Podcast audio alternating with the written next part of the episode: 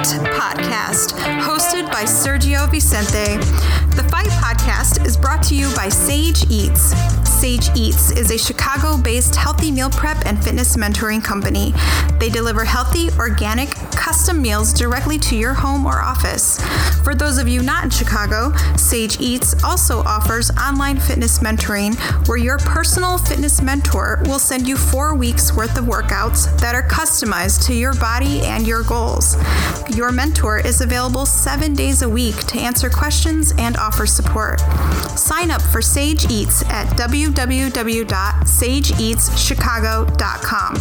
Apply promo code FIGHT for 20% off your first three months. Now, here's your host of the Fight Podcast, Sergio Vicente. Yup. What up, what up, what up, and welcome back to the Fight Podcast. I'm your host, Serge Vicente, and we have a fire episode for you guys today. Today, I am back with Brandon Camille. But before I get to that, remember the Fight Podcast is brought to you each week by Sage Eats. Sage Eats offers healthy meal prep and fitness mentoring. Sign up for Sage Eats at www.sageeatschicago.com. Apply promo code FIGHT for 15% off your first three months. Remember to follow the Fight Podcast on all social media platforms at the Fight Podcast and follow me at Serge Vicente. Support the show check us out on the website, thefightpodcast.com. Subscribe, listen, rate, and share. The Fight Podcast is on all podcasting platforms iTunes, SoundCloud, Google Play, Spotify, Stitcher, um, and all that good stuff, man. So go ahead and check us out there. All right. We are back, man. We have another great episode for you guys. Like I said, Brandon Camille is back on this week's show. Um, we did this a couple days ago. Um, we, like I said, it's been a busy week, but again, every all the information is still pertinent. We're gonna go ahead and absolutely talk about the fights this weekend. Not only are we gonna talk about all of the fights this weekend, we're gonna go ahead and get into Paulie Malignaggi. We're gonna go ahead and get into, you know, what's going on, what do we think about the main event next weekend, the huge super fight between Mikey Garcia and Errol Spence, and so much more. So, look, man, without further ado, here is my conversation with our one of our top guests, somebody who keeps coming, man. He's a great guest. Um, we have Brandon Camille. Enjoy. Hey, what's going on, man? Serge, what it do? Man, I hear, look at this dude, man.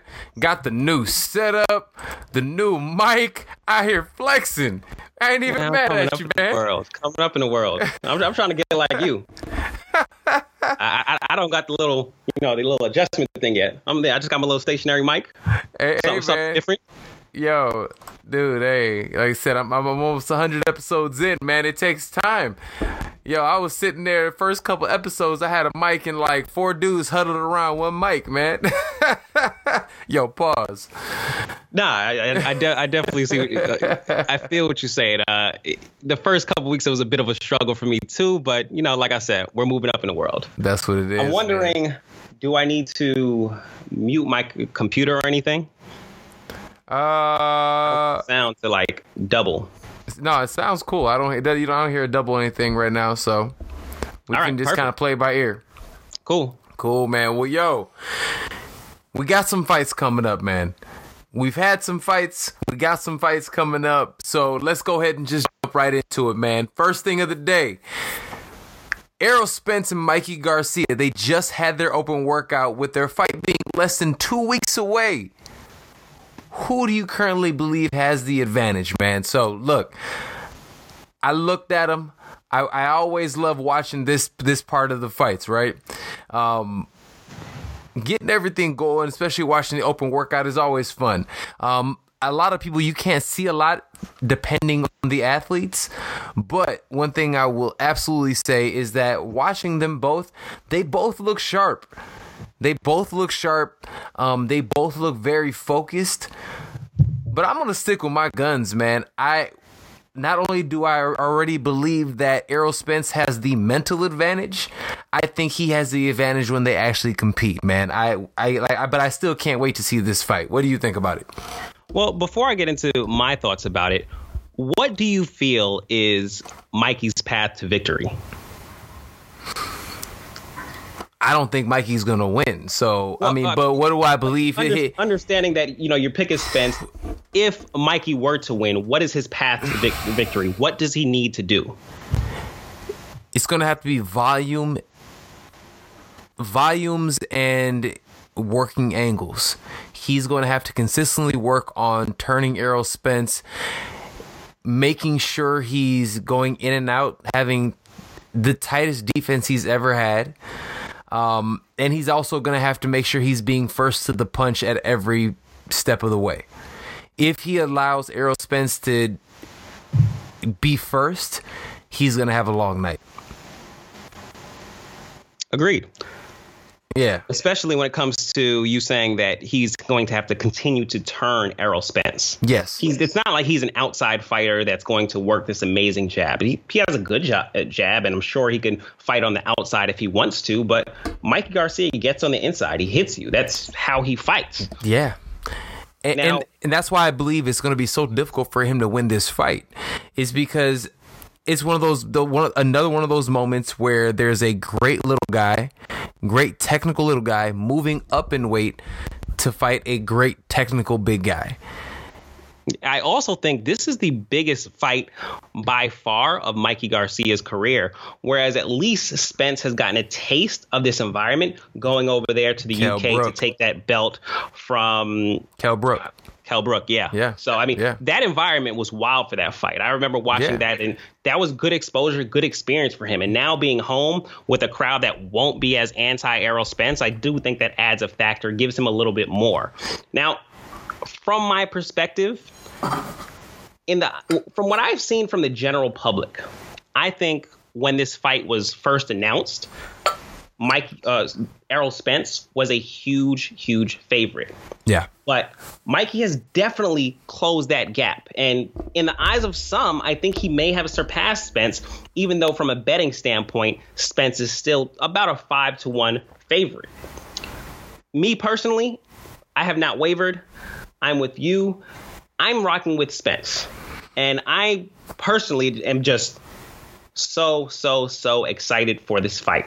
Uh, I will be there, which is you know adds an element to it, but it's so important for boxing for you to see the best fighting the best in their prime. And whatever happens to either of those fighters in there, I think they both need, especially Mikey Garcia, they really both need more credit for that. They're yes. in their prime. Mikey Garcia said, Hey, this is the fight I want. And you tell your promoter to make it happen. You're not you you're smart enough to know what fights you should take, what fights you di- you shouldn't take, but you know what you want. If you're a top level fighter, you need to fight other top level fighters. And they were the both opponents available, uh, best opponents available for available for each other at the time, and they took the fight, and I respect them for that. One hundred percent. Like I said before, I'm rocking with Spence. He has the size. Yes, we know that. But let's not make it seem like Errol Spence isn't a technical boxer. Let's not make it seem like Errol Spence doesn't have good boxing IQ. Let's not make it seem like Errol Spence does not have good footwork. These are things that Mikey Garcia does well, but I really do believe we're underestimating that uh, from Errol Spence's perspective. I think he has great, he does those things great. And maybe in some scenarios, he may do that better than Mikey Garcia. And now, it, it, go ahead. No, here's the thing, real quick, man. It, it's funny you say that because if you watch their face off, because again, they're on they're on PBC, got Fox. It's like a, a broke version of the uh, Max Kellerman, the one that they have. Uh, but when you actually watch them talk, Mikey Garcia continued saying, "I feel like when I first watched him, I feel like I was watching a mirror of myself." And I was watching a mirror of myself. He was like, but I feel like I'm just a little bit better at everything. And the but the way he said it to me, it was it almost felt like he was trying to convince himself. Errol Spence, when he responded to those same questions, he seemed very direct. No, I'm bigger, I'm faster, I'm stronger, I have I'm more technical. He just felt well Mikey was like, I feel like maybe kinda sorta I'm a little bit here or there. Errol Spence to me seemed like he was like, No, this is just matter of fact. I'm glad that you came up. I give you credit for moving up and trying to fight the bigger guy, but I'm too much for you. And I think Errol Spence 100% has the the confidence right now and I think he's just a guy in his prime. And I think this is just going to be a little bit too, he's too much, too big, too much for uh, for Mikey right now. I think while it lasts, it's a great fight because of what we discussed before. They won't be far from each other. It, they're going to take a few rounds, and that's what happens with top level fights. They're yes. a little bit nervous, um, a little bit tighter starting out. So, whereas in a regular fight that's not like a super high level elite pay per view fight, by rounds two to three, that's when you'll see the boxers get a little bit closer yeah. together. That's when you'll see them in punching range. And you said it this, though. We said it earlier though. I mean, you hit it on the head. Uh, Mikey Garcia doesn't have an opponent like a Kell Brook. He hasn't had to go somewhere like that where it is. This is going to be the first time he's in that enemy territory for real, where it might be, where he might not be the favorite guy. This might be this, the first time in his career that actually does even happen. This is definitely the first time in his career where he's not the favorite, mm-hmm. where he's not the overwhelming favorite. Maybe earlier in his career he had a few, but this is a different level. And I definitely think Spence is going to own the moment. I, and like I was saying before, it'll take a little bit longer for them to get closer to each other. But you know what happens when they're going to get closer to each other. Errol Spence is going to work that body. Oh, it yeah. takes time to put on this type of weight to carry it well. And maybe Mikey Garcia says, "Hey, I don't need to get to get all the way to 147." Maybe he comes in and 144, 145. But that weight is still a lot to carry around for 12 rounds when you're not used to that. So the body work combined with the weight, that's going to slow his slow him down. So now that big footwork advantage that you thought you had may be gone by round 8. Now you want to give a killer that's much larger than you four rounds at a station with a stationary target. It could go to decision, but I, I think late round knockout with Spence is where I'm at on this still. That's I, I still have it there also. Um, I, I think I was already thinking somewhere around anywhere between the eighth and the tenth round. I see him getting him out of there. Um, because Mikey is that tough. I think Mikey is tough, but I don't see him withstanding the because Errol Spence does something that a lot of boxers don't. He starts coming on. He brings a wave and each round as it goes on it's more more volume more pressure more and he ends up breaking his opponents.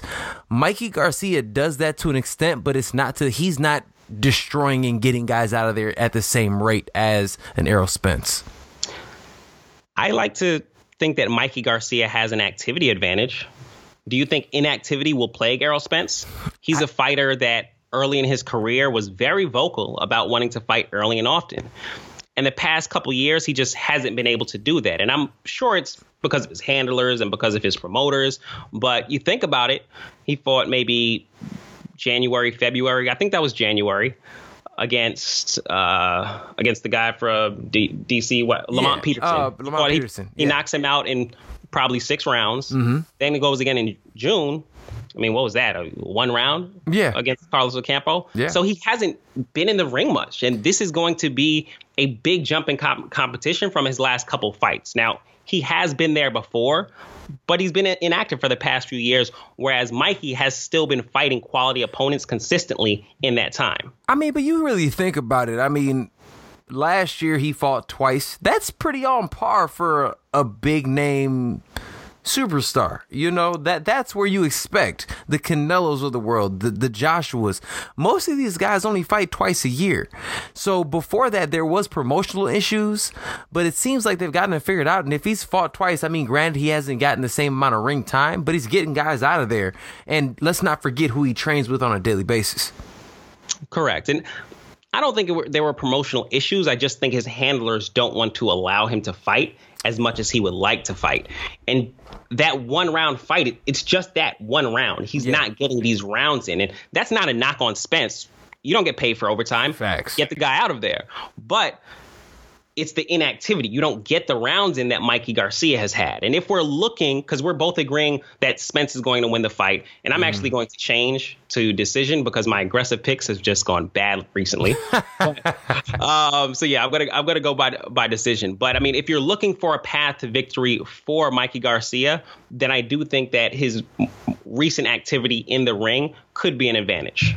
I, I disagree. I, I don't believe he because again, I'm looking at quality over quantity, right? And it, yes, he does have incredible. I mean, his team. I, I I speak so highly of his brothers and his father and his team, right? I think they they had they're great trainers. I think they're a great camp. When I look at what they're doing over there in Houston and who they have, everybody from Spence to Charlo to Prograis. I mean, he's getting good round quality rounds in with the best of the best. I'm looking at guys again. They're not. He's what they're. And here's another thing. We talk about him not getting fights. I don't think it's his handlers. I think that he's legitimately the boogeyman of the division. I don't think I anyone wants to fight him. So when he's trying to get him, all the top guys are staying away from him. Look at what Thurman's doing. Thurman wants no smoke. You know, and, and, and, the fight with Porter was supposed to happen, and it hasn't. Porter happened. apparently didn't want that smoke. Exactly. So and in the ring after his after Porter's last fight, they had came, both said this is going to be the easiest fight to make and then the fight doesn't get made. Exactly, exactly, man. So so that's how I look at that point. Um, but regardless, and again, we'll break this down a little bit more next week. Kind of have our final picks, even though I think we both under know where we're gonna be. But yo. The last week, things I, I might, exactly. I might see you next week. Hey, things could happen in a week, man. So we'll see. All right, keeping with wild stuff and great um, I'm gonna say great analyst, all right? Because I think this dude is a legitimate, really, really solid analyst, man. I'm with you. Um, Paulie, the Magic Man, Malignaggi, just signs a deal with Bare Knuckle Fighting Championships. Wow. I can't lie. This thing caught me completely off guard. I thought he was 100% retired. Um, but I'm gonna I'm gonna throw this to you first, man. On a scale of one to ten, how do you rate this move by Paulie Malignaggi? I, I I follow a lot of boxing pages. I follow a few hashtags on Instagram, and sometimes I see false news, and I just have to check other areas to see if this news is really valid. This was one of those moments where I was just like, "What the fuck? Why is he signing? Like, what is going on here?" My rating on a scale of one to 10 is a whole ass five, which I could have gave him a zero, but I'm going to give him a benefit of the doubt. Now, I don't know if he's bored or, or, or what, but I mean, my thoughts on this, it's still only punching. So there's no kicks allowed. No, all. So if you think that the top tier MMA fighters of the world are going to be with a different organization, the top boxers in the world are going to be boxing, then maybe it's a low risk thing for him. But no one wants to see Paulie Malignaggi. Now, maybe they paid him a bag for a name like that. That's possible. I don't think he needed the money. He still has checks coming in from Showtime. And how Showtime felt about this I, that's another aspect that I'm curious to see how that plays out because if I was Showtime, this just doesn't feel right to me. It just doesn't. Um, in, in terms of your being his employer and the image that he, that he he he has an image and he's forever associated as with Showtime as their commentator right. because he's probably their most known commentator.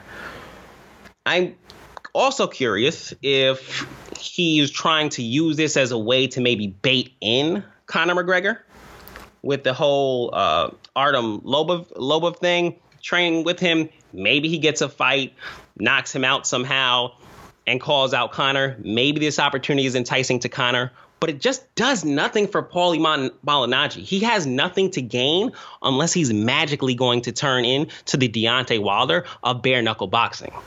I just, I, I don't get it. I don't get it. He could have fight in June, and I'm not gonna lie. I mean, I'm here doing this podcast. I'm clearly into combat sports. I'm going to watch the fight just out of it's almost like I, I I have to watch the Floyd versus Tenshin fight because it's like it's so odd that I have to see how it plays out. So But what's your what's your five, rating on this? five. Five. Five. All right. I'm going with an eight. And the reason I'm going with an eight is this. Look, man, at the end of the day, does Paulie Malignaggi need this? No, he doesn't. He doesn't need this. But if we're looking at him as a business, right? If we're looking at what he has done, he has a well, he doesn't really podcast as often anymore, but he was just in there, you know, training James DeGale. He was one of his cornermen. You see him out. James DeGale got killed and got and retired. Uh, It's, it's okay. Like okay, I'm just saying. So we've seen him doing more. We see him exp- expanding his brand, and it's an opportunity, I believe, for him to go out there and make some extra cash, and again, cast that wider net. Showtime's not mad at it because when they look at it, they can literally say one of our guys is so badass that he doesn't mind going out there and fighting with no gloves on. Like they don't mind that. They're into the fight game as it is. So they're looking at it like this. He's and here's the thing. That organization has gotten great reviews so far. If you have watched one of their shows, they actually put on a decent show. And the fact that they're putting on a decent show, it is a decent promotion they're not going to scoff at it. So if it gives their guy a little bit more street cred, and also you're right, it gives him an opportunity to go out there and knock out Artem Lobov. Artem Lobov has been talking trash for Conor McGregor. So this is going to be an opportunity for him to go out there and knock somebody out. And look, he's not going to get the Conor fight. We don't believe he's going to get the fight, but it's a great opportunity for him to be pretty much put his promoter hat on and call somebody out, make some noise, and again, get more buzz going for let's watching him on his next fight or watching him on Showtime or watching him possibly fight somebody bigger in the future. We don't know. If he's in shape, he's willing to do this. I have to believe there is a plan behind it. And I think money is the plan. It is going to help grow his brand as a whole. If he has stake in the company, that could help because he's definitely going to grow the business. He's by far the biggest name that they have. But this shit still looks pretty lame to me. It looks like the old washed up champ that cannot let it go, and I'm not back backing off of that unless you know something happens. The only only benefit I see is if he turns into the Deontay Wilder of bare knuckle fighting, because in the social media age that we're in, those knockouts are going to go viral, and people will want to want to see it a little bit more. But he's never really been that type of fighter, so why would we expect it now? I, I just don't have any desire to see Paulie Malignaggi in a boxing ring. Maybe it's slightly entertaining to see him beat up on an MMA fighter because we know, you know, MMA versus boxing in a boxing match. Come on now. Yeah. Oh, yeah. Now, here's the thing they're not all like former MMA fighters. You do have professional boxers there. You do have, you know, former kickboxers and stuff there. So there are a variety of different guys and girls who have, you know, competed in this organization. So if he goes out there with a form like with an Artem, yeah, he knocks dude completely dead. 100% knocks his face off. He's going to be able to pump his chest, he'll be on Sports Center, all that good stuff. Um and like you, I like Paulie. I, I don't want to see him lose, genuinely. I do like him as a commentator and as a boxing personality. Yeah. So look, I, I'm just because of the business aspect of it. Now, how do I feel about it? Paulie, you don't need to do this. I don't want to see you fighting. There's no reason for you to fight, right? Especially, I'm a big believer of when you already have a foot out of the door, stay out. Or if you've been out, stay out. But if I'm looking at it as a businessman and I'm looking at the possibility of growing his brand, I don't know what it, I think if he's doing this, it's for a reason. So I'm gonna go ahead and rock with an eight, man. Nah, bro. Paulie, you're fucking lame for this shit. You get a five, and you lucky you got that for me. All right, man. So speaking of people who are ranked in the top five, I'm gonna say rated in top five in the heavyweight division. Dillian. Whyte. He is close to signing a deal with top ranking ESPN. Thoughts on this possible deal? So look, I'm gonna start off by saying this. We were pissed. Pissed about a week and a half ago when your boy, your boy, My wait, wait. Tyson Fury, your boy Tyson Fury. Where where is this whole your boy thing? I feel like I just tore him apart. Fam, last podcast. Your, your boy Tyson Fury was Stop, out here, man, and we thought we was pissed at him. We are like, this guy is literally dodging all the best competition. The fight that we want to see is never going to happen. Well, guess what? Now he is going to be forced. If you don't want uh, Deontay Wilder, guess who you're about to get? You're about to get a dude with a 25 and 1 record, 18 KOs, and guess what? Has been looking really damn good his last few fights. What he did to Joseph Parker, again, that just the way the way he was able to beat him, the way he smashed uh, Dereck Chisora, yo, Zora. him too. Dude is dude is 100% a problem for anybody out there. So if they thought he was d- dodging a bullet by again not staying with top rank, look man, there's action there. Now we're starting to see heavyweights signing with top rank. I am happy about this. I love that we have an opportunity to finally get a little bit more action over there. Now, I can't stunt it hurts my heart to to start splitting these heavyweights, right? I want them all one place because I want to see them all compete. But it's going to go ahead and give a little bit more variety. It's going to give a little bit more more drama. I feel like we'll be able to find out, man. So I like it. You know, it feels like Dillian Whyte has been in an odd space ever since missing out on that AJ fight. Yeah. I felt like he built a lot of really, really good momentum with the Chisora knockout. Like that was a beautiful knockout. It was beautiful. It was. And- Against and a- I just a feel like solid just. Lost some, lost some of that momentum because he was supposed to fight AJ and he's supposed to fight in the April, May, June range. And then now all of a sudden the fight date gets pushed back. He doesn't have a big fight ahead of him. And he's kind of just lost in the shuffle. Breazeale's going to fight, probably probably going to fight Wilder. Yep. Luis Ortiz just fought, and I don't really think anyone wants to fight Luis Ortiz. Talking So, uh, about the boogeyman. And we can and, and Luis Ortiz also. I I think I have a theory that he played possum in the fight last weekend. But I mean that's that's aside from the point. For Dillian Whyte, this is a really good move for him because he was in that odd space after the AJ fight. So he has to okay take a step back. You didn't get the fight with AJ. You don't have a fight with Bra- Breazeale or any relevant heavyweight scheduled. What do you do? Okay, well, let's get some exposure in that US market because that seems to be where everybody's going.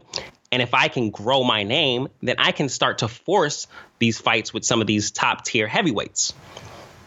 Also, ESPN and Top Rank, they're going to be thirsty for a guy like Dillian Whyte.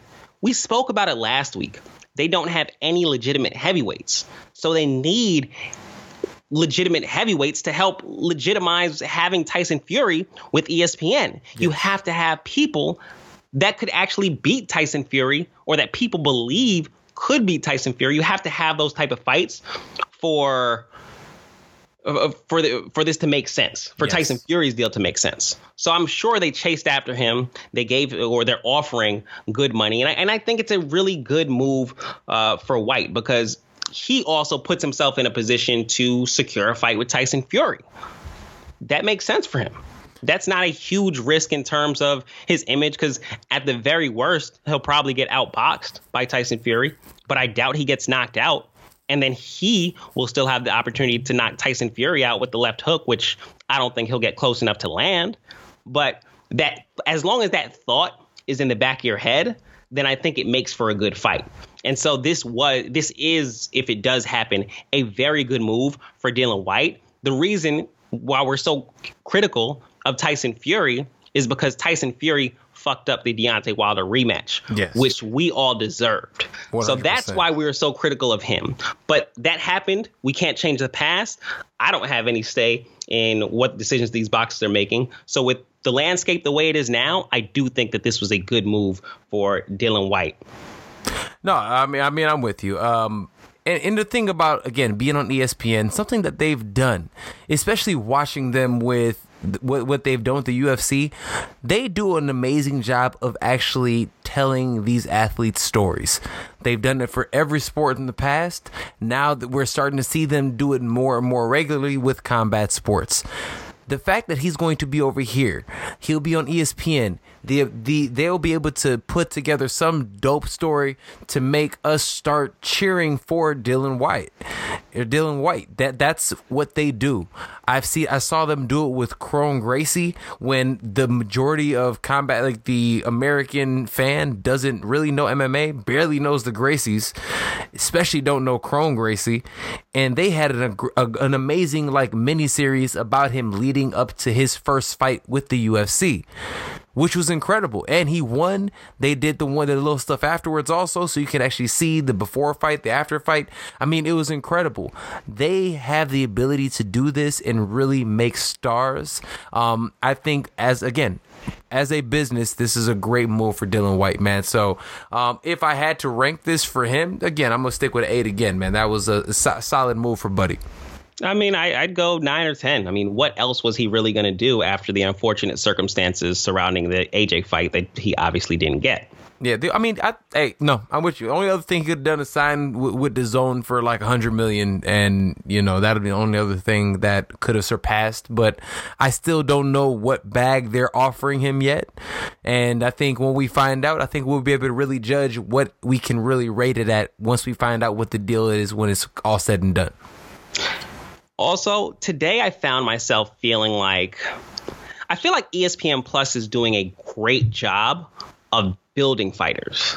But yeah. I don't know if it's the best place for fighters that are already at a high level. The reason I think it is a great for athletes at a high level already because regardless, especially when they're with ESPN, even though they put it on ESPN Plus, they pub all that content on big ESPN. So everybody's to see it. And then you start, you get that little taste.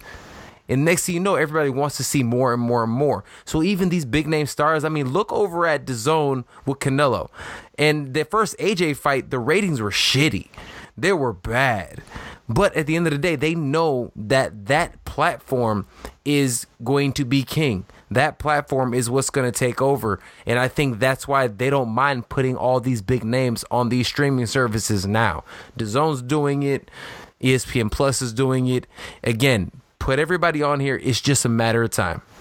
See, my thing is that ESPN Plus doesn't have that many top fighters that can fight each other. So they have it's only a, a matter of time. Crawford. Who do they have for Terrence Crawford to fight? Lomachenko. They have uh, Vasily Lomachenko, outside of Teofimo Lopez, there's not a lot of competition for uh, Lomachenko on ESPN, whereas DAZN is making these prize fights.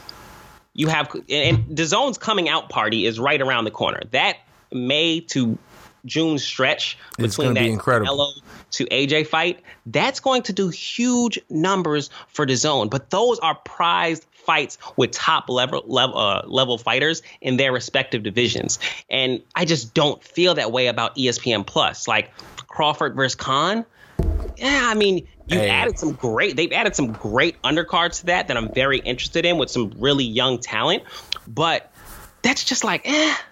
Whereas, I, I, again, I, I disagree because when you look at ESPN Plus, they just like DAZN not only has matchroom. Yes, they right now they're making more big name fights for boxing, ESPN Plus is currently making bigger name fights in MMA.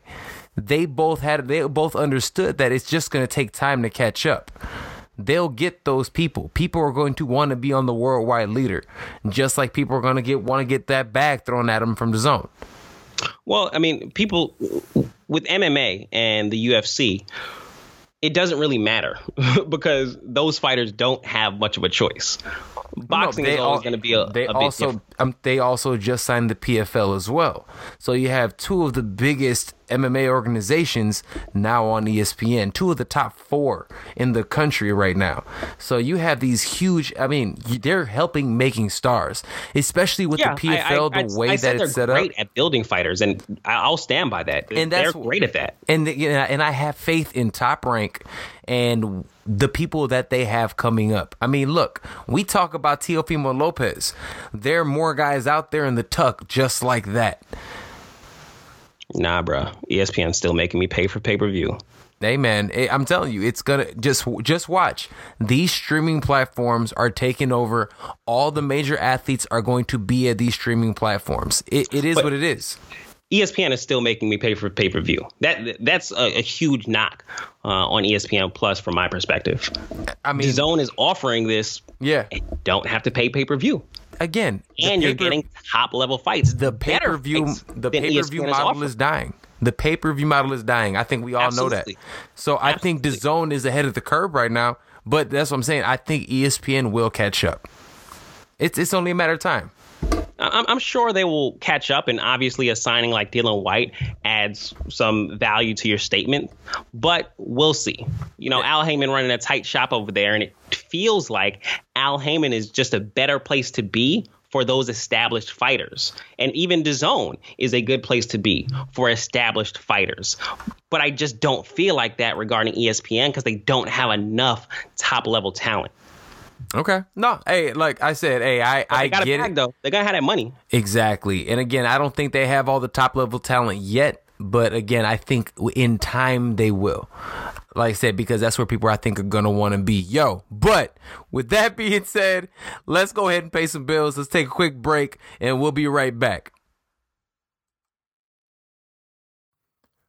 All right. I hope you guys are enjoying my episode with Brandon Camille. Um, but remember, the Fight Podcast is brought to you each week by Sage Eats. Sage Eats offers healthy meal prep and fitness mentoring. Sign up for Sage Eats at sageeatschicago.com. Apply promo code FIGHT for 15% off your first three months. Remember to follow the Fight Podcast on all social media platforms at the Fight Podcast and follow me at Serge Vicente. Support the show. Check us out on the website, thefightpodcast.com. Subscribe, listen, rate, and share the Fight Podcast podcast is everywhere podcasts live, man. So go ahead and check us out. Let everybody know and uh, comment, man. Communicate with us. Let you let us know what you think. Um, we're always looking to improve and grow the show as much as we possibly can, and uh, get you guys all of the best content. But without further ado, here's the rest of my conversation with Brandon Camille. Yo, yo, yo! What up? What up? What up, man? Welcome back. Yo, we are back. And one final thing on that, what the reason I, I was thinking about that is someone like uh, Devin Haney, who looks like he's decided to go the no promoter route. Uh-huh. Just his rise compared to someone like Teofimo Lopez. ESPN has done a great job with him, and the, I, I, don't I don't think they're allowed to speak about people like Devin Haney, and it hurts them long term. And having that show, having such a con- having such a small, uh, having a much smaller audience, being on Showtime, which is a premium channel, I think that that hurts Devin Haney. In the long run, I don't think it'll matter, but for two guys like that, I think that's a good measuring stick of how good ESPN has been in terms of building that young talent. No, but the top level talent, those prize fights, damn, it's just not there for me yet. Yet. Yeah well, we could see that change because these guys and, are going to turn into stars one day. And that's my only point. I, I think they have a lot of young guys, a lot of solid young guys, and in time, and again, boxing is a interesting sport. You can't it, combat sports in general are interesting in the terms of you can't physically make a star. We don't know what's going to happen. We don't understand what's going to come out at the end of the day. They can have all the skills, we can put them in the right positions, but it takes somebody special to really be a star, right? And um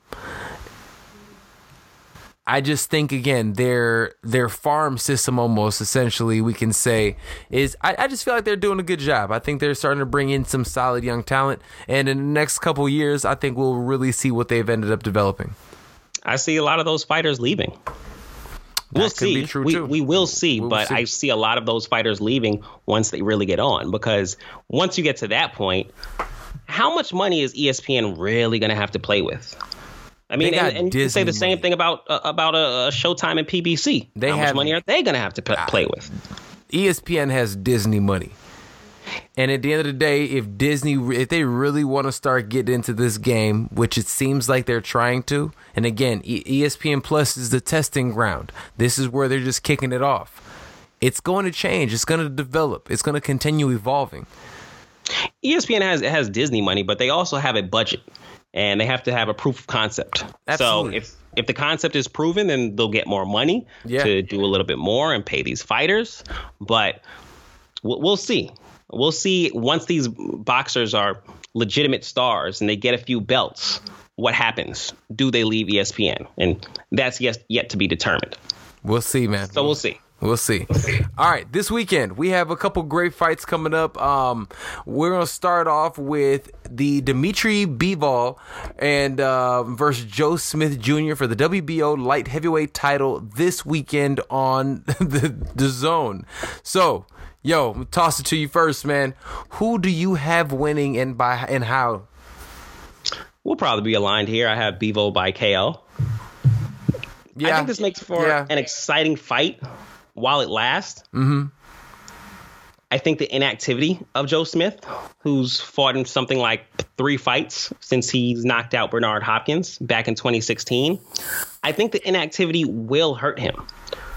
But he'll be there to get hit. That being said, he will also be in punching range, and he's a power puncher. Yep. Now, Bivol, he needs a knockout here. He fought a fighter that should have been knocked out. Um, I'm, I'm, forgetting everybody everybody's name today. Um, he, he fought a fighter Jean that Pascal. Yes, he fought a fighter that was looking to survive. That retired and unretired for that fight, probably mm-hmm. just for the money, but he was looking to survive that entire fight. Not for one second did he even believe that he was going to win. Because Bivol was so heavily favored and didn't get the knockout, that ends up looking bad on him. So he loses a little bit of his luster. And, you know, he does, it's not like he has that many fights to reference. So he needs a knockout here to reestablish himself as one of the top dogs in a very crowded 175 uh, 75 pound division right now. So I think it, it could be an exciting fight while it lasts, but I'd like to see Bivol knock him out in five. Um, I'm gonna be honest with you. Uh, well, look, I, I agree with you. I think that Bivol is gonna go ahead and knock him out within the first eight. I have him within the first finishing him. I think five and six is is feasible. Um, but I'm gonna say this. I think this is gonna be Bivol's last fight at 175 pounds. The reason is that, that big? No, he's not. He's actually talking about dropping down to 168. The reason he's talking about dropping down to 168 is because at the end of the day, if you do look at it, there's at that weight class. Not only has he beaten a lot of guys, even even though it's crowded. Again, we talked about this weight class. I mean, in his promotion, should I say, just like the issue that we're having with Tyson Fury and everybody, everybody who's good at his weight class is one, they're all Soviets. The other half of them, again, they're all at um at ESPN. So what does being a Soviet matter? Will they not fight each other? Well, no. They they said that they they're not known here in America, so gotcha. nobody really cares to watch them compete, no matter how good they are. So they're not famous or anything over here. And again, I'm talking about this comes from straight from Bivol. This is what he said so looking at him saying that, I agree with him. He's looking at people, and again, who's in the zone who he could actually compete against at 168. There's a whole lot more opportunity for money for him to drop down to 168s. Um, how would that seven pound difference be? But to, to him and his team, they really believe this is going to be his last fight at 175. But Serge, what he signed this deal in the last six months? He probably I don't think he's fought even his first fight on his own yet. His last fight was on HBO. Why would you sign this deal if you were going to put yourself in that position? Unless that was your plan. Maybe that was along, the plan the whole time. Unless you want to avoid some of these dogs at 175 and he go said to he wants to be less crowded. He said he wants to be a two weight champion. So he seems like somebody who's going to go ahead and actually play at two weight classes, and he doesn't mind. He says he doesn't want to sit back and wait for all these other guys and deal with contract negotiations when he can go ahead and fight now. And that's what he was saying. I can see that. I, I see B- Bivol as a good champion. I, I honestly probably I, I, don't really see him running. So if that's yeah. what he's saying, then I do believe him. I'm, I can just go based off based off of him because again, like you said, he seems like that type of guy. I'm gonna rock with him. He doesn't seem like somebody who would try to skate out on a fight. I mean, he's champion. He probably how many fights does he have? Fifteen. He's fifteen yeah. and zero. Oh. So that tells you the type of mindset, exactly. uh, the type of mentality that this guy has. He's he's there to fight. So we will see. I hope that he knocks uh, Joe Smith Jr. out. Shout out to Joe Smith. He's from Long Island, but I, I, I do think he needs to get a little bit of that. Uh, just the attention back. Just people yeah. need to remember him because I think yeah. they kind of forgot. Hey man, but I mean, think about the possible matchups at 68. He he could have some fun ones there. Oh yeah, oh yeah, he really can. definitely some guys down there that he could have. A, a few guys. There's not many. You have the the one yeah, guy. Caleb. He's, he is he is with ESPN. Caleb Plant is with PBC. Yep. Yep. So I mean, what, what fight? What 168 pound fighters are with DAZN? Rocky Fielding. yeah, yeah. I mean, you have Canelo. You got all those guys who end up fighting at 68s. They can, should I say? So I mean, that's a huge matchup to be made if Canelo yeah. goes back up to 168. Yeah, there is. I mean, so I think maybe that might be, have been part of the plan. You really think about it. He said he's always there's opportunities for big fights. Maybe that's the big fight he's thinking about. Could be. Yeah, and, then, and I wouldn't be uh, mad at then that. I look stupid because that would be a great fight at 168. You know what I'm saying? So that's what it seems like he's pushing for. And if that's because, and that's why possibly his team's like, forget 75. Everybody's in a different promotion. We're going to be j- fighting to do this. He's here. We could already make this happen. That would but that be a Canelo fight. fight is sort of a long shot right now. What is he going to do until then? What is there to occupy him at 168 within uh, that's with the zone? Maybe a Demetrius Andrade moves up? Possibly. Again, and again, That's that would be another that, that would be another interesting fight. Look, anybody who they have there right now that actually fights at middleweight can possibly fight there. And they have a lot of solid middleweights. I agree. Yeah, man. All right, still staying on t- staying on this weekend, staying with boxing. Um, also this weekend we have Shawn Porter. He's fighting uh, Yordenis Ugas for the WBC welterweight strap. Um, this should be an interesting fight. I think this should be a good fight. I'm gonna let you lead, man. What you think? Yeah, I like Shawn Porter by decision um, in an ugly fight because it's how Shawn Porter fights. It's not beautiful boxing, but it is effective. It does win rounds, and on occasion, you get the knockout. Now, Ugas, Ugas, uh, I hope I'm not messing up the pronunciation too bad. He's a he's a decent welterweight, a good volume puncher. Not a lot of power, but volume has some good, decent boxing skills. But I, I, I don't see him on the level of a Shawn Porter. Now, something about me in my gut, maybe it's just the, the similarity in the, in the last names. This feels real Tyron Woodley Usman ish to me. I, like something hmm. something gives me that. So I mean, there's always that thought in the back of my mind, but I'm still pretty confident that Shawn Porter will show up and show out. With Shawn Porter, I, I think he's peaked in terms of the level that he's going to get to. You know, maybe he beats like a Keith Thurman or something like that somewhere down the line, but I don't think he gets past that.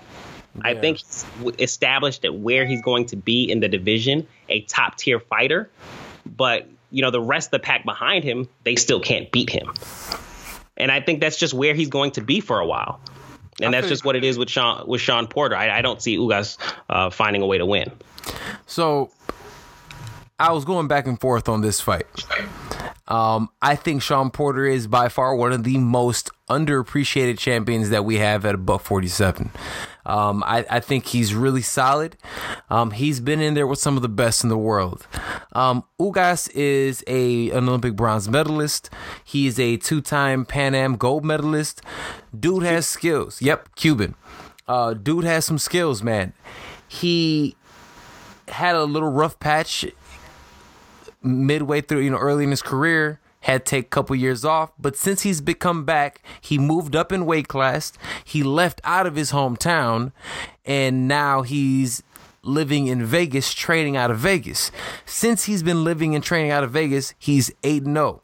He's 8 0. And here's the thing he's 8 0 at a heavier weight class. And in those eight fights, he has five knockouts. So to sit there and say somebody actually moved up a weight and then he like he doesn't have power as a welterweight just isn't true. He's definitely powerful at welterweight. So he's he's a little bit more we're accustomed to the Cuban fighting, we look at the Rigondeaux, we look at the Laras, great defense, hands high, incredible footwork. Ugas does a great job of moving his feet also, but again, he does not mind brawling. He'll get in there, he lands huge body shots, and at welterweight, he seems like he can finish the fight. Now, who is going to win? I think Porter is going to win. I also think you're giving Ugas a, a bit much. Like, yeah, he's had some knockouts. I, I don't. I, I think, like I said, the quality of opposition. Come on now, Timothy Bradley would have knocked these guys out. Hey, hey, but you know what? You you're making it seem like he's still put in front of professional fighters, and you put them down. Yes, I can't so, blame I can't blame who he has in front of him, but we're talking about again. As soon as he moved up to that weight class, the first couple people he's fought in that weight class, he's knocked out. If I'm looking at let's say somebody who just moved in, just got to um or is a a, a, a, newly fresh pro, right? Eight fights in, and he's, you know, 8 0 with five knockouts. I'm gonna be like, yo, that dude has some power. He's new at this weight class. That means he probably isn't as dehydrated. So that's why he probably has even more power than he's ever had. He's a professional boxer. Doesn't yes, matter. you have power. It does. Yes, if you land the right punch on somebody's chin, you can get him to go, and it's a lot matter. more likely with uh-huh. lower level opposition, like he's been fighting. Okay, so again, that's not the issue. We're talking about when he moved up in weight class. It seems like he has more power. I'm not talking. Who cares about? And again, some of these guys, you're not giving these guys credit. Some of these guys are actually decent, so they're not great. But his fight against Dulorme, that's a good quality opponent. He put him out. He's able. He has some good guys on his resume. These last time, actually, did get the unanimous decision on that one. He did. Yes. Ray Robinson. Decision. Ray Robinson is the one he ended up knocking out nasty. Ray Robinson doesn't even have a Wikipedia page. He's 24 and 2. He's 24 and 2. He had a couple good wins and again, it was a solid opponent. Again, y'all here just calling dudes bums you've never seen compete. How you going to call him a bum? Did you see the fight? Who is Ray Robinson? Who who has he fought? Did you see the fight? No, you don't know. And again, so you can't you can't trash the dude if you don't know. I'm not trashing him. I'm just saying you are that, trashing the dude. He has you said who is he? Knocked out low level opposition is not a good barometer for measuring power. He's a professional boxer. He's going Does to have mat- power so if he lands. What the was right the question? Punch. You I said you said at welterweight he doesn't have power. I said at I, welterweight. No, I, I, said he doesn't doesn't really have power. I didn't make it a welterweight type of thing. And I and I'm so I'm saying at welterweight he actually has displayed power. So again, I'm not going to sit there and say that he doesn't have it when since he has moved up in weight class, he has displayed power he still had a, a, decent amount of knockouts prior to going going to welterweight. It's not like it, it's. I don't see him as like a, a, weak fighter, but I don't see him as someone whose power is scaring me in a fight with Shawn Porter. Okay, well,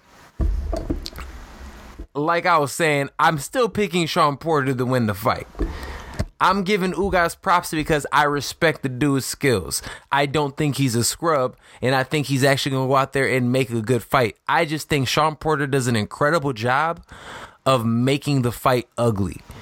He does, he does. a great he job does. of making the fight ugly. He makes you end up fighting that game. He's grimy. He's that dude that's just going to put his head in your chest and work. And I think he's going to be able to outwork Ugas in this fight.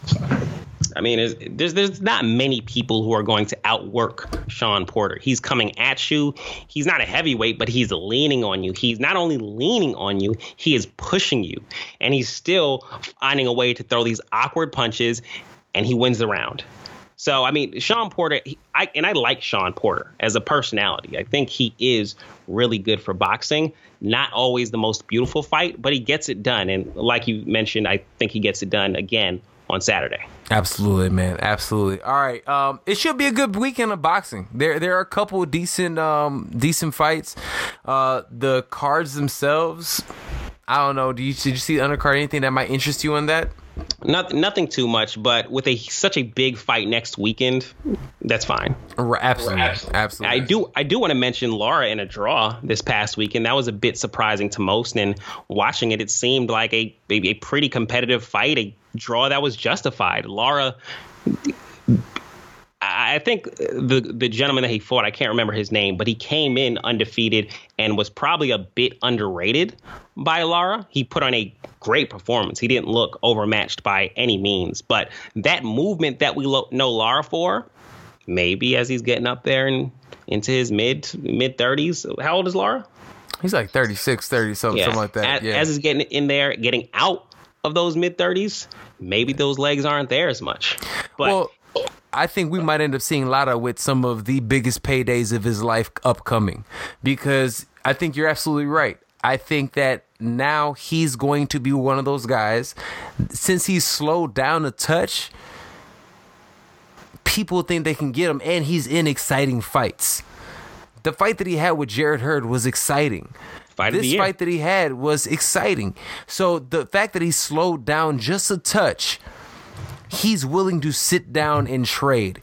And it, it makes him look vulnerable.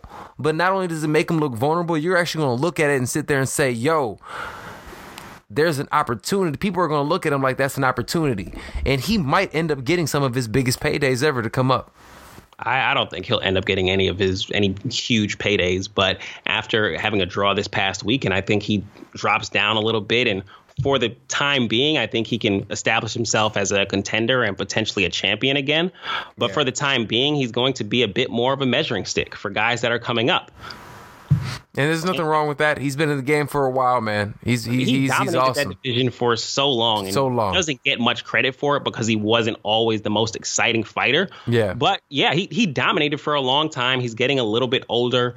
This is the life cycle in combat sports. It just yep. how how it goes, it and it's nothing to be ashamed of. You know, I come on here and I. Tr- uh, I, I easily trash a, a, bunch of boxers, but the boxers that we're speaking about have risen to the top of their field. These are top tier level athletes. And so he's been at the top of his game for a long time. And if this is how he's going to end his career, I have no problem with that. Yeah, no, I'm a fan of a lot of man. Like I was really happy to see him fight that way. It was entertaining. It was fun. And I can't tell you the last time I've seen two, almost three lot of fights in a row where I was on the edge of my seat. That doesn't happen anymore. I mean, you never see that. So the fact that I was able to see that, man, again, salute to those guys. They both put up a good performance. It was the right call. It was definitely the right call. Agreed. Um, all right, man. So check this out we always gonna try to finish up with a little bit of the, you know, a little MMA, man. We're we're gonna see what you think, especially after such a huge pay per view this past weekend. We have new champions, we have controversy, we had so much going on with this weekend's um, UFC 235, man. So look, um, I already spoke on this a couple times this week. I want to ask you. Um, what were your thoughts on UFC 235, man? Um, I'm gonna start off with the uh, with the main and co-main events, man. What did you think? Yeah, so let's. Uh, matter of fact, let's. Yeah, let's work backwards here because that's it's a little easier that way, especially with how the drama unfolded. There okay. wasn't that much drama in the main event, uh, aside from the illegal kicks, which you know, I no one wanted to see Anthony Smith bow out and have to see Jon Jones beat him up again the biggest moment in the fight for me, I was like, oh, oh shit. Uh, Jon Jones had him up against the cage and launches that knee to his rib cage. Oh my gosh. I, I was like, can they show this on TV? Because he, he's going to kill this man. Uh, dropping those knees to his rib cage like that. But I mean, overall, it was an entertaining fight. Jon Jones is still the best by far. I don't see anyone getting close to him, even in the rounds before he really settled in and pulled away. I mean, he was dominant. Now, Tyra, moving on from that fight because there's not much to discuss there. Not no, no. Hey, look, hey, so I, will put it like this, man. With with some of the knees and stuff like that. Um, are you man, talking about the knees landing to the body? Well, I, am just saying you're making it seem you're you're very dismissive of Anthony Smith's performance, man. What do you mean like? Forty five strikes throughout the fight. I mean, he hey, it wasn't man, it, it, super so, impressive. So, be, so a couple things that Anthony Smith did. Fantastic. Takedown defense looked good, like you said again, so his takedown D was incredible. That doesn't happen, okay? He proved to a lot of people that he belongs there. Now, if they fight again, I mean, look, Jon Jones the greatest, possibly the greatest we've ever seen. Um, but Anthony Smith did a lot of good things in that fight. Uh, was it relatively close. No, um, and people were making such a big deal about the knee. The the like, yo, we're talking about Anthony Smith, man. If you followed Anthony Smith at all throughout his career, that is not one of those guys that would have gone out that way. And honestly, most fighters, when you like, that's not even a thought. Like, I'm gonna like, who's gonna bow out because they took a knee? Like, it would have to be devastating. If you, uh, Captain Cringe might have, but um, yeah, I'm like I, I I really was impressed by Anthony Smith. I think Anthony Smith got to a point in time where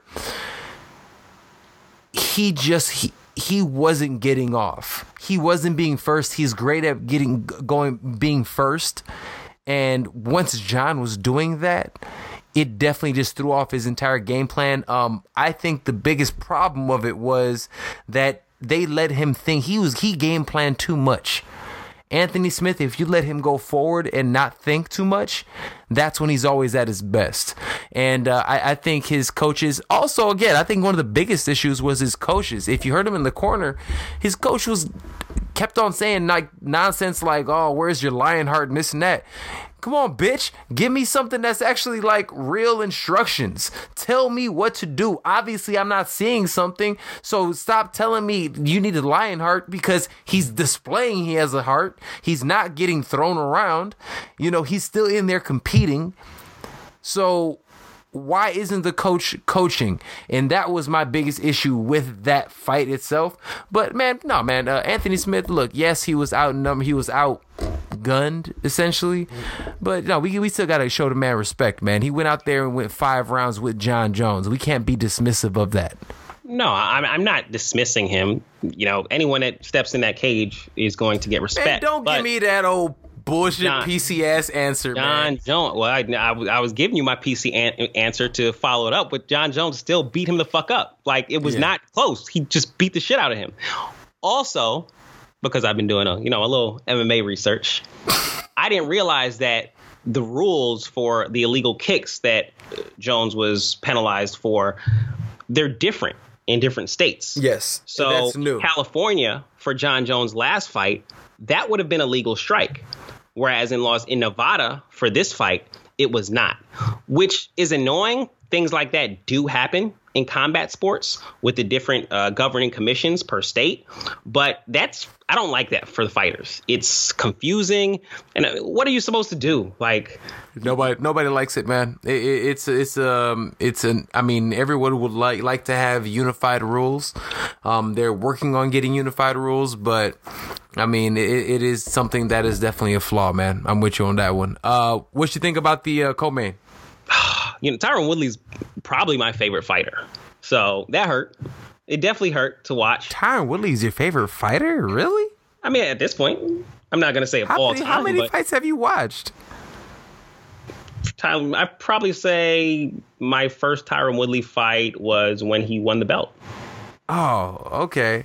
Yo, I mean, Tyron Woodley. Realize is, I'm I'm still not. No, I understand. Go ahead, continue, and I'm going to tell you how how I felt about Tyron Woodley up until literally his last fight. Yeah, he, he's definitely one of my favorite fighters. Uh, you know, I'm going to be, I'm always going to be slightly biased towards black fighters. Um, but I do do like Tyron Woodley, what he stands for, the fact that he did stand up to the UFC when they were playing him for no reason, and he had a lot of good points in what he was saying when he was, you know, go at war with the UFC, so to speak. But he completely got dominated. Um, Usman put on a, a great performance. I, I think Tyron Woodley just looked really bad, but Usman's. You said it, and that you said it, and I texted this to you when we were watching the fight when Woodley walked in, he just didn't look as ripped. He just did not look as ripped, and that was the first thing I said. It's a bit odd, Something but maybe I- off. it, it- that that was the thing. I saw it, but I said, "Hey, maybe I'm tripping. Maybe I maybe he always looks like this after the weigh-in." But he gets in there, and then he's getting pushed around. Hey, like, Tyron Woodley, Dog. this tank, is just getting bodied like that, and then he's getting taken down. Uh, What happened? What what happened? And it, if you watch the fight and the way Tyron Woodley got dominated, it really just looked like Usman wanted it more. Hey man, Plus, it, it looked like he showed there hung showed up hungrier on that night.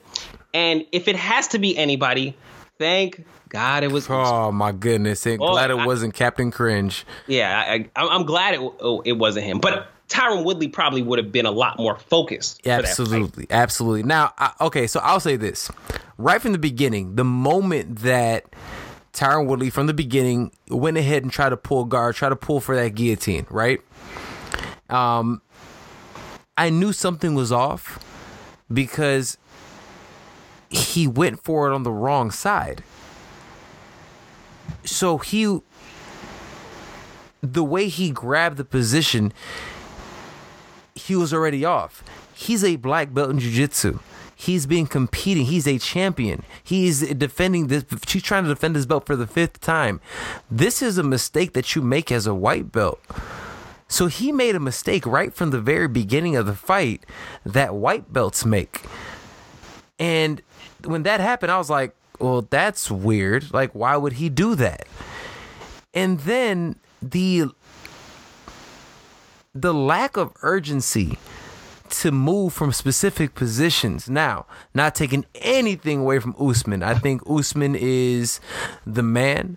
I think Usman is one of those guys who can eventually end up being an all-time great type of dude. He's that solid, right?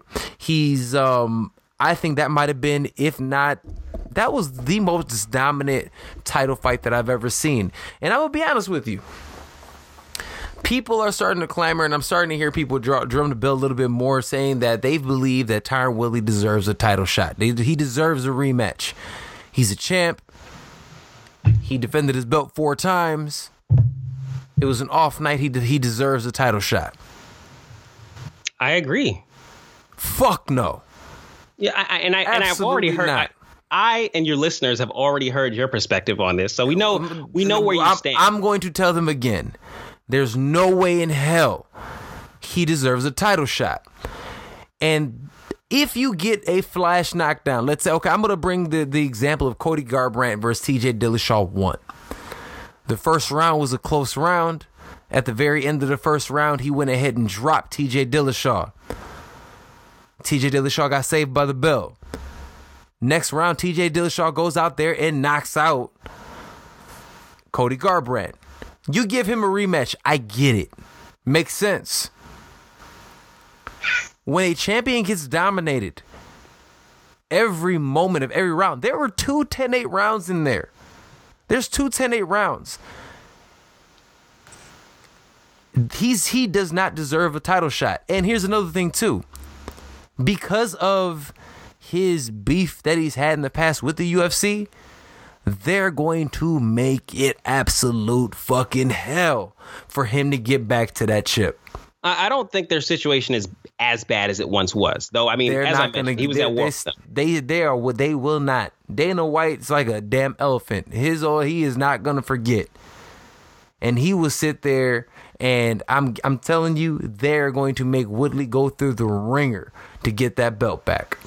And I buy into what you, what you're saying from that perspective. He did have a bad relationship with Dana White in the UFC, and I can easily see them uh, making it very difficult to get back to, to to get back into a title fight. That I can totally understand. But sh- should he get a title shot? That's No. a different question. Not No. will he? One is one thing, but should he? And I think he should because I do think the UFC has created these situations by their inconsistencies. Because some people can get knocked out in the first or second round, or Ronda Rousey can go out there and get dominated the entire fight, and they get an immediate title shot when they are ready. Conor McGregor when he when he lost to um, Nate Diaz, immediate immediate rematch. And when he even when he lost to Khabib, if he really wanted a rematch, I feel like he probably would have gotten it. He probably would have. So And- and, and he got the thing. dominated every second every second of that fight. So you're talking about what should happen, right? What Yeah, should happen? Does he does he deserve Does it? Does he based on the deserve it? UFC UFC's history, I believe he does. So- he got, he got dominated, and right now the business move is not to give him a title shot because there's a lot of other talent in that division, and the demand isn't going to be there. So no, they That's the probably problem. don't, but I think they should, based on precedents that they've set, and they've just, they've just been too inconsistent for me. They're not just inconsistent for you. Dana White has the authority to make whatever title fights he wants.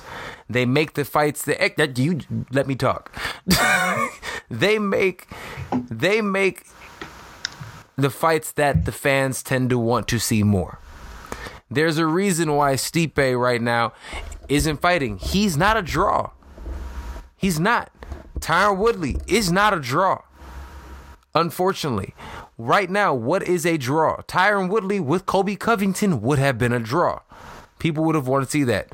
Now, people are going to want to see Colby Covington with Kamaru Usman. So, the business wise, that's why it makes sense. If we're sticking with business, it makes sense why you give Conor McGregor and these people, those and Ronda Rousey's those shots. Because again, we're talking about business. That's what business makes sense, and that's what they would deserve. But if we're talking about what we deserve, what should and shouldn't happen, when a champion gets his ass dominated, you do not deserve another crack. You deserve to go back, lick your wounds, reset, fight somebody else, and see if we can get back to this spot. The division has to move. We're talking about deserving. I hate Colby Covington. He's a worm. He deserves a title shot. He was the interim he? champion. He deserves a title shot. He's an interim champion, and not only is he an interim champion, he has beat the guy, the number two guy. He beat the number three guy. He beat every. He beat the same people Kamaru Usman beat. But he has passed up opportunities. doesn't a title matter. He That's the piece that matters to me because he's He gotten des- that opportunity He deserves, it but we're talking about he deserves a title shot. The first time, the first time, it was the organization's fault. He wants to fight one week. They do. They're they're throwing him under the bus with that one, and that's one thing that's already happened. The second one was his bad. It was fun for us to sit there and look at it and say, "Yeah, yo, this is all Colby's fault." But look, man, it's negotiations if the UFC isn't willing to pay him what he was supposed to get paid, he had to, he has a right to argue it. But who has a claim to the title? He was an interim champion. An interim champion was supposed to fight. So if we're looking at deserving, and then again, look at the division. I cannot hold up a division to let a champion continue getting the cracks of it. Because what happens if, again, Woodley wins? Do we give Usman a rematch because he was a champ also? No. Other guys in that division are fighting. The division needs to move on. And let's not forget also, people are taking this out of account. Look, yes, Woodley looked bad. Woodley's almost 38 years old. Woodley's old, man. I didn't realize that. Yo, Father Time might have just hit him. It could be. have happened. So at the end of the day, look, Georges St. Pierre, the greatest welterweight champion of all time, lost his belt. They made him fight twice before he was able to get it back. And that's when it was a legit like sport like that. Where we played it like the way it was supposed to. That's just- why they need to do it this way. I he just don't think deserve you- a shot. I, I, can understand what you're saying from a logic standpoint. I just don't think the UFC has set the best precedence here, and that's something that you no. seem to agree with. Yeah, now, absolutely not. Usman has a fracture in his foot. Now, he fought with the fracture, given that it probably happened yeah. somewhere late in camp. Uh, he was in a boot the week of the fight. And from what I've heard, he looked like he was in a, or from, yeah, from what I've heard, looked like he was in a wheelchair after the fight. What if Usman is sidelined for a little bit? Maybe you figure six to eight weeks in a cast. They said he'll be back by July. He'll be back in training camp or ready to they, fight? They, they said he'll be back ready to fight in July.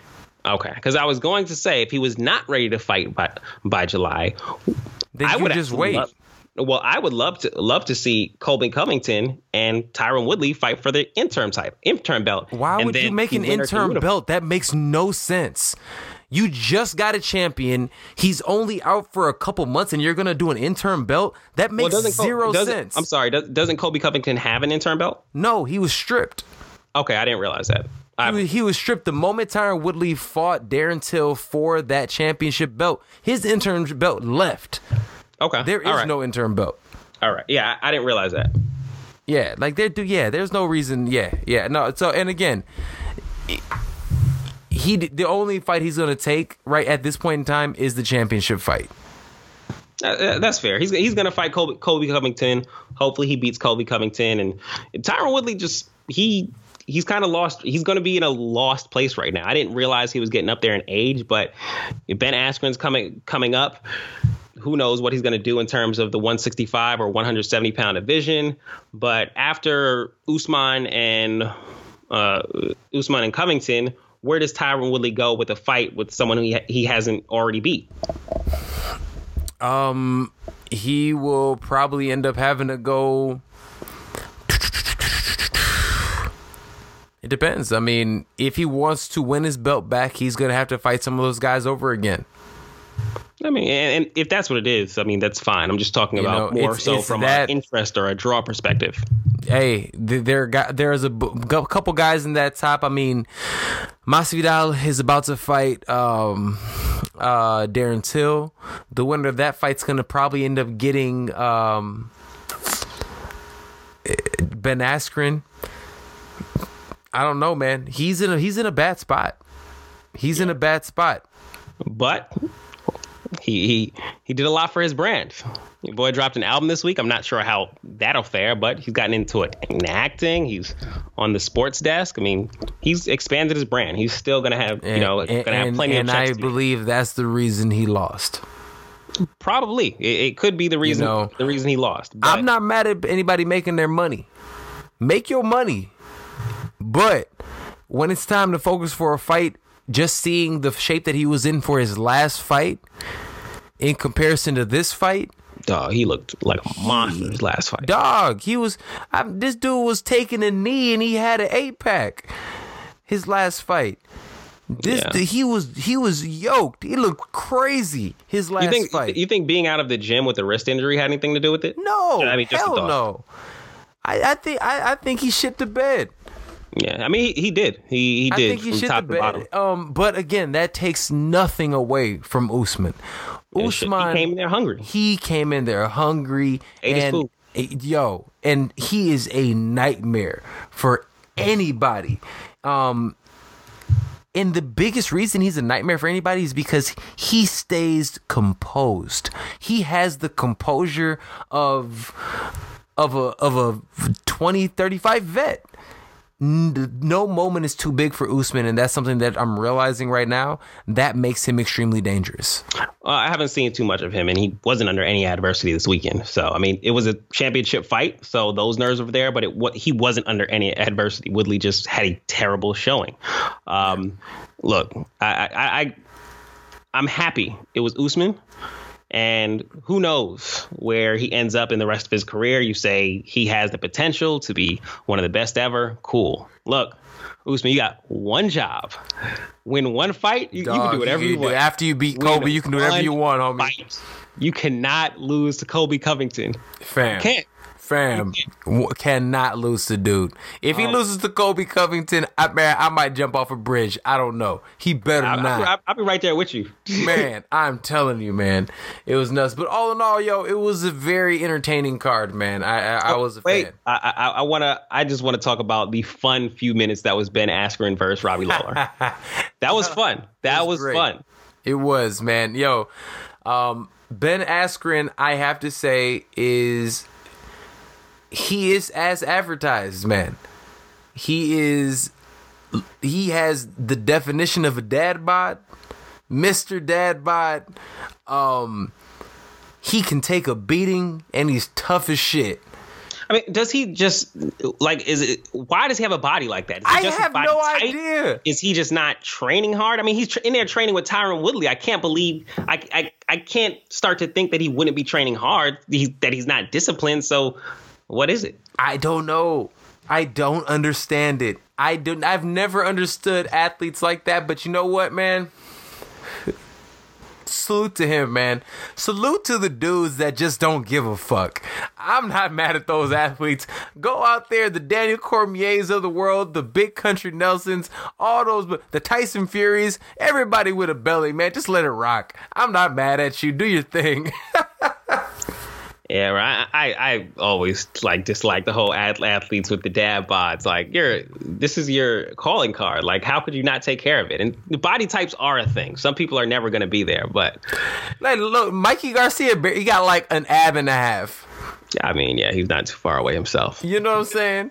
Like Mikey Mikey Mikey Garcia looked like a, a shaved seal. All right, like he, looked like he, he's like he's just He, I mean, smooth, he, he, bro. I mean, he definitely gonna be soft at 147.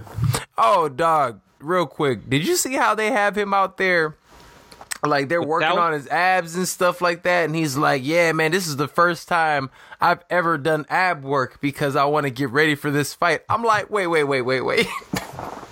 this is the first time Mikey Garcia has ever done ab work, bro. Getting ready for this fight because they said we want to make sure we can take the body shots. Yo, that told me he's way he's worried about them damn body shots. I mean, shit. I mean, if you're not worried about um, Hey, Errol man. Spence's body shots, then I, I, I mean, you're not showing up for the fight. like Errol says, man, look, hand down, man down. All right, like he's gonna end up blasting into the body. Like that just told me he's gonna knock out Mikey. I, I just I think Mikey's gonna be really looking for that. I don't see Mikey winning. We'll break it down more next week. I I, I promise. we we will. I, we I will. just I, maybe my mind will change. Maybe it will. I don't think so. yeah, I, I, I, I'll go out on a limb and say our minds won't change here. We'll be pretty solid with this next week, but we'll we'll talk about it then. Absolutely, man. Well, bruh, that's a good one, man. I think that's about it, man. Anything else you want to say before we get up out of here? Uh, shout out to everybody that's been listening, supporting us. Uh, yeah, that's about, that's about it. Nothing much to say. Well, that's what it is, man. Um, B, man, where can they find you? Oh, they can find me on Instagram at bcam13, two M's, B C A M M 1 3. And they can find me on Twitter at bcamthinks, one M, B C A M thinks. Boom, there it is, man. Well, Brandon, bruh, I appreciate you as always, man. Um, we will get up very soon to break some more fights and stuff, that, and just have a lot of fun, man. Yes, sir. Be good. All right, brother. You have a good one. Brandon Camille on this episode of the Fight Podcast. Bruh, I appreciate you, man. We'll wrap you in a little bit. Talk soon. Yes, sir. Peace out. This is the Fight Podcast. And yo, thank you so much to Brandon Camille for joining me again today on the, the Fight Podcast. This is our fifth or sixth time together. I'll start naming them, man, because obviously the boxing combos are, are necessary. And I'm glad we're actually able to break things down and start getting a little bit of MMA talk in there with you guys as well, man. So thank thank you again to Brandon Camille. Um, yo, without further ado, this is, like I said, the Fight Podcast. I am your host, Serge Vicente, and this was episode 92 of the Fight Podcast, man. Closing in on 100, bro. We coming, we coming. Um, and beyond, obviously. We're not just stopping at a hundo. Um, we'll be back again uh, coming up this week. We're going to go ahead and break down um, the past UFC fight night headlined by Junior Dos Santos and the Black Beast Derrick Lewis. So I'm going to go ahead and break that down for you guys and give you guys some of the fight news of the week, this weekend's winners and losers, and so much more on episode 93 to come. But this has been episode 92. And remember, the Fight Podcast is brought to you each week by Sage Eats. Sage Eats offers healthy meal prep and fitness mentoring. Sign up for Sage Eats at sageeatschicago.com. Apply promo code FIGHT for 15% off of your first three months. Remember to follow the Fight Podcast on all social media platforms at the Fight Podcast and follow me at Serge Vicente. Support the show. Check us out on the website, thefightpodcast.com. Hey, if you guys want merch, make sure you go ahead and send me a direct message either at the Fight Podcast or at Serge Vicente and leave me a size and we will get that out to you. Um, thank you guys once again for listening. I will see you next time right here on the Fight Podcast. Peace out.